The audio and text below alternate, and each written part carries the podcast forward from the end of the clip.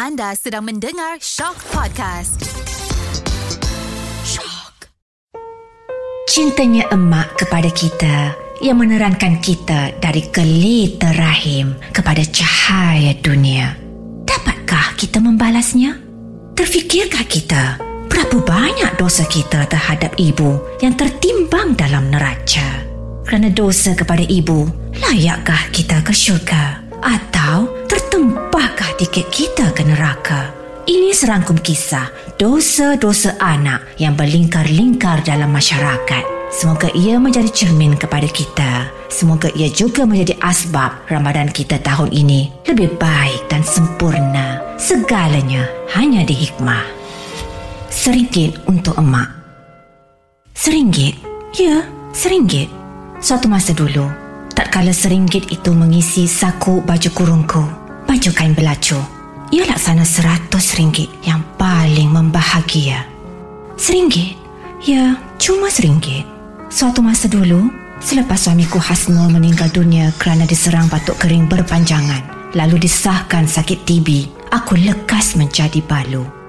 Namun ya, cuma dengan seringgit itu cukup untuk mengenyangkan aku dan anakku Zaida untuk sehari.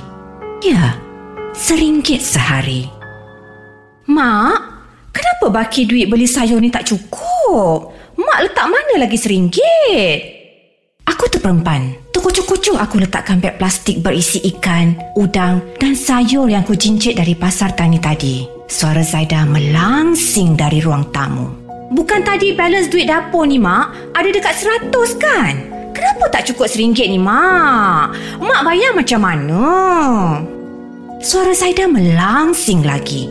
Tangannya mengirai-ngirai wang kertas dan shilling di dalam dompet Mira Baldo. Aku terkeluh seketika, mengumpul kekuatan untuk menyusun kata. Tadi masa kat pasar tani, ada peminta sedekah datang kat mak. Kesian dia buta Zaida. Jadi mak bagilah dia seringgit. Zaida diam saja, namun wajahnya masam mencuka. Mak ni, mak selalu macam ni lah mak. Selalu susahkan orang. Zaida merungut. Lain kali mak, janganlah pandai-pandai. Zai nak guna baki duit ni mak. Nak bayar bil air. Mak tengok ni, tengok ni. Kan dah tak cukup? Ish, leceh lah mak ni. Zaida merengus sambil menghumban kunci rumah ke dalam laci meja konsul. Di dalam laci itu, ada sebiji balang kaca tinggi berpenutup ukiran emas. Di dalamnya, bertambun-tambun duit kertas ringgit yang Zaida kumpul setiap hari. Setiap kali dompet wangnya membuak-buak tidak dapat ditutup kerana terlalu penuh. Aku mengurut-ngurut dada, menahan rasa sesak yang datang mengasak. Aduhai anakku Zaida, apakah seringgit yang engkau cari selama beberapa kali ini? Setiap kali menemanmu, wahai anakku Zaida, pasar pagi atau ke pasar tani, menolong membeli. Seringgit yang selalu terkurang itu juga kah yang kamu cari? Itukah yang kamu sesali, Zaida? Puan, Puan nak masak apa hari ni? Titin, pembantu rumah Zaida, tiba-tiba datang mencelah. Ni, ni, ni, ni, ambil ni. Ada ketam lapan ekor. Kamu masak gulai lemak ketam. Letak nanas. Tapi jangan buat pedas sangat tau. Nanti Alif tak boleh makan pula. Kata Zaida sambil menyuarkan plastik di tangannya kepada Titin. Aku tercekat seperti patung cendana. Zaida haram tak menegur. Hatiku sedih. Jatuh berkecai. Berkuping-kuping. Zaida, seringgit yang emak pernah bawa ke meja makan kita dulu nak. Semasa kita miskin dan hina dina. Seringgit yang emak pernah suapkan menjadi nasi bersulap ikan masin untuk mengisi perut Muna yang berkeriut kelaparan saban hari. Tidakkah ia mengalir menjadi kasih sayang Saida? Setelah kamu menjadi manusia terpelajar, menjadi profesor di menara gading swasta paling mahal di ibu kota, setelah kamu percaya dan hidup mewah hari ini, wahai anakku Saida, Apakah serigit yang terkurang daripada dompet baldumu itu kerana sedekah kecil emakmu yang buta huruf ini boleh memiskinkan kamu? Aku menangis dalam hati. Zaida berlalu dengan wajah masam, mencapai tas tangan mahalnya, lantas lesap ke tingkat atas. Bunyi tapak kakinya menghentak-hentak lantai, membuat hatiku bertambah sebab sakitnya bagai dikoyak-koyak. Aku mengusap dadaku yang kosong. 50 tahun yang lalu, jelapang dada yang kosong ini pernah berhias rantai emas berloket intan. Ya, rantai emas berloket intan cantik yang aku warisi daripada ibuku, arwah Hajah Zainab, nenek Zaida yang amat ku sayang. Akhirnya terpaksa diusung ke kedai pajak gadai Aceh di Pekansari dengan hati yang amat sebal dan berat. Kalau intan yang cantik bersinar-sinar itu, kata arwah Haja Zainab ibuku, dibawa masuk dari Martapura, Kalimantan oleh para pedagang. Permukaannya berpotong cantik, bersegi-segi enam. Lalu, kerana itulah sinarnya berkemilau dan tetap menjadi rebutan meski tidak semahal berlian. Dengan duit kalung intan, pusaka arwah Haji Zainab itulah aku dapat menyuapkan nasi sekali sehari kepada anakku Zaida. Kalau Zaida meringit lapar, aku rebus ubi kayu atau aku bancuh tepung dan garam lantas menggoreng lempeng kosong. Masya Allah. Nikmatnya rezeki kecil berbahagi ini Allah sahaja yang tahu. Tahun-tahun berlalu, aku membuat bermacam-macam kerja rencam untuk menyara kehidupan kami berdua. Mengambil upah menjahit baju, menanam dan menjual sayur. Ya, syukur Alhamdulillah, aku bersyukur. Tidaklah kami kelaparan kerana di mana ada kemahuan, di situ pasti terbentang jalan.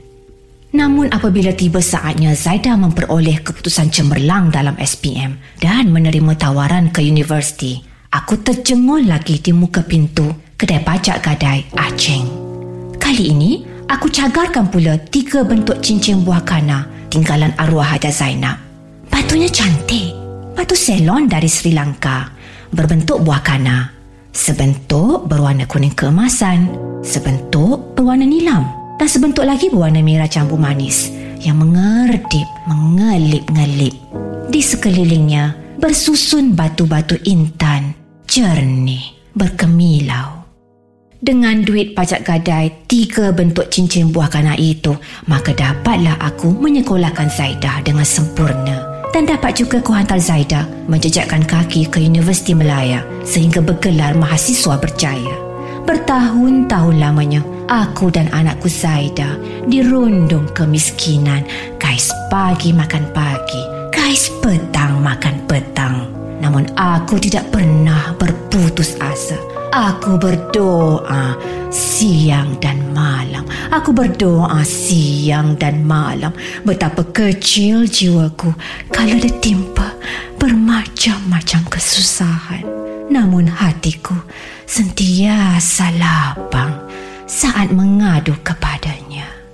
Ya Allah, aku berlindung kepadamu daripada duka dan susah. Ya Allah, ya Tuhanku, aku berlindung daripada kelemahan dan kemalasan, daripada ketakutan dan kebahilan, daripada kesulitan-kesulitan yang ditimbulkan oleh hutang dan daripada penindasan manusia lain. Maka benarlah janji Allah Subhanahu wa taala kesabaran itu diberikan ganjaran paling manis. Zaida menerima tajaan sambung belajar yang bukan calang-calang sehingga akhirnya Zaida memilih untuk menabur bakti sebagai ahli akademik bertaraf profesor. Mak, Mak, Alif tanya, kenapa duit singgit-singgit yang banyak atas meja komputer dia ni, Mak? Tinggal berapa je? Mak, Mak dengar tak ni? Malam itu, suara Zaida melantun lagi. Begitulah selalunya.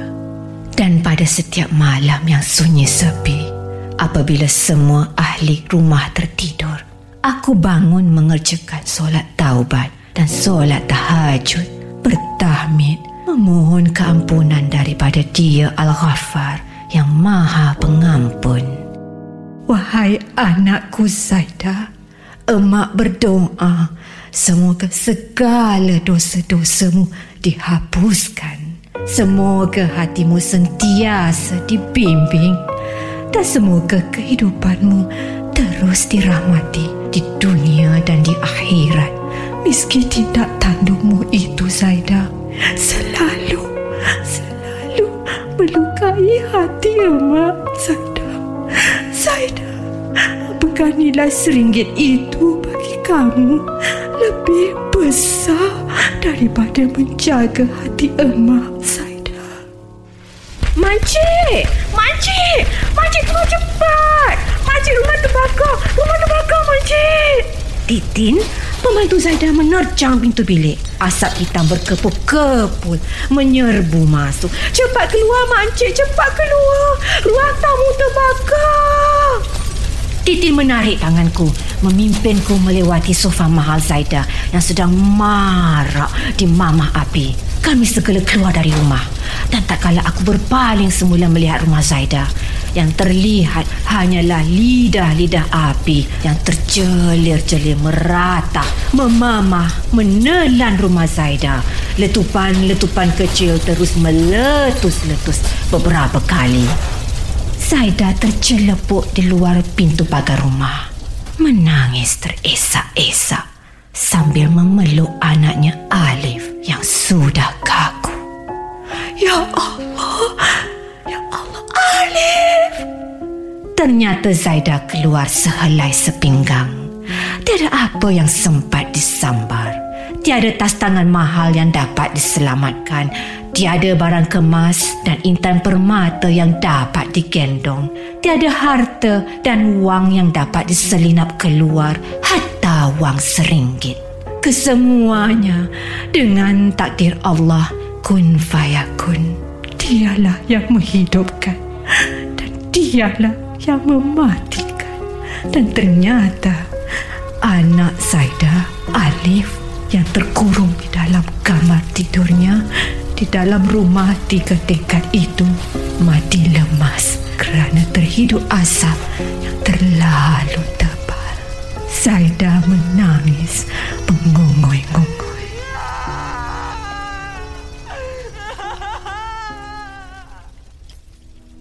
Para pendengar hikmah yang kami muliakan. Rasulullah sallallahu alaihi wasallam semenjak 1400 tahun yang lalu telah pun mengingatkan umatnya di dunia agar jangan menderhakai ibu bapa kerana hukuman dan azab Allah Subhanahu wa taala akan disegerakan di dunia. Sebuah hadis riwayat At-Tabrani dan Al-Hakim ada menyebut yang bererti Rasulullah sallallahu alaihi wasallam bersabda, setiap dosa-dosa Allah Taala mengakhirkan balasannya sebagaimana yang Dia kehendaki dari dosa-dosa itu hingga hari kiamat kecuali derhaka kepada kedua orang tuanya. Sesungguhnya Allah akan menyegerakan balasannya bagi si pelaku saat dia masih hidup di dunia sebelum wafat.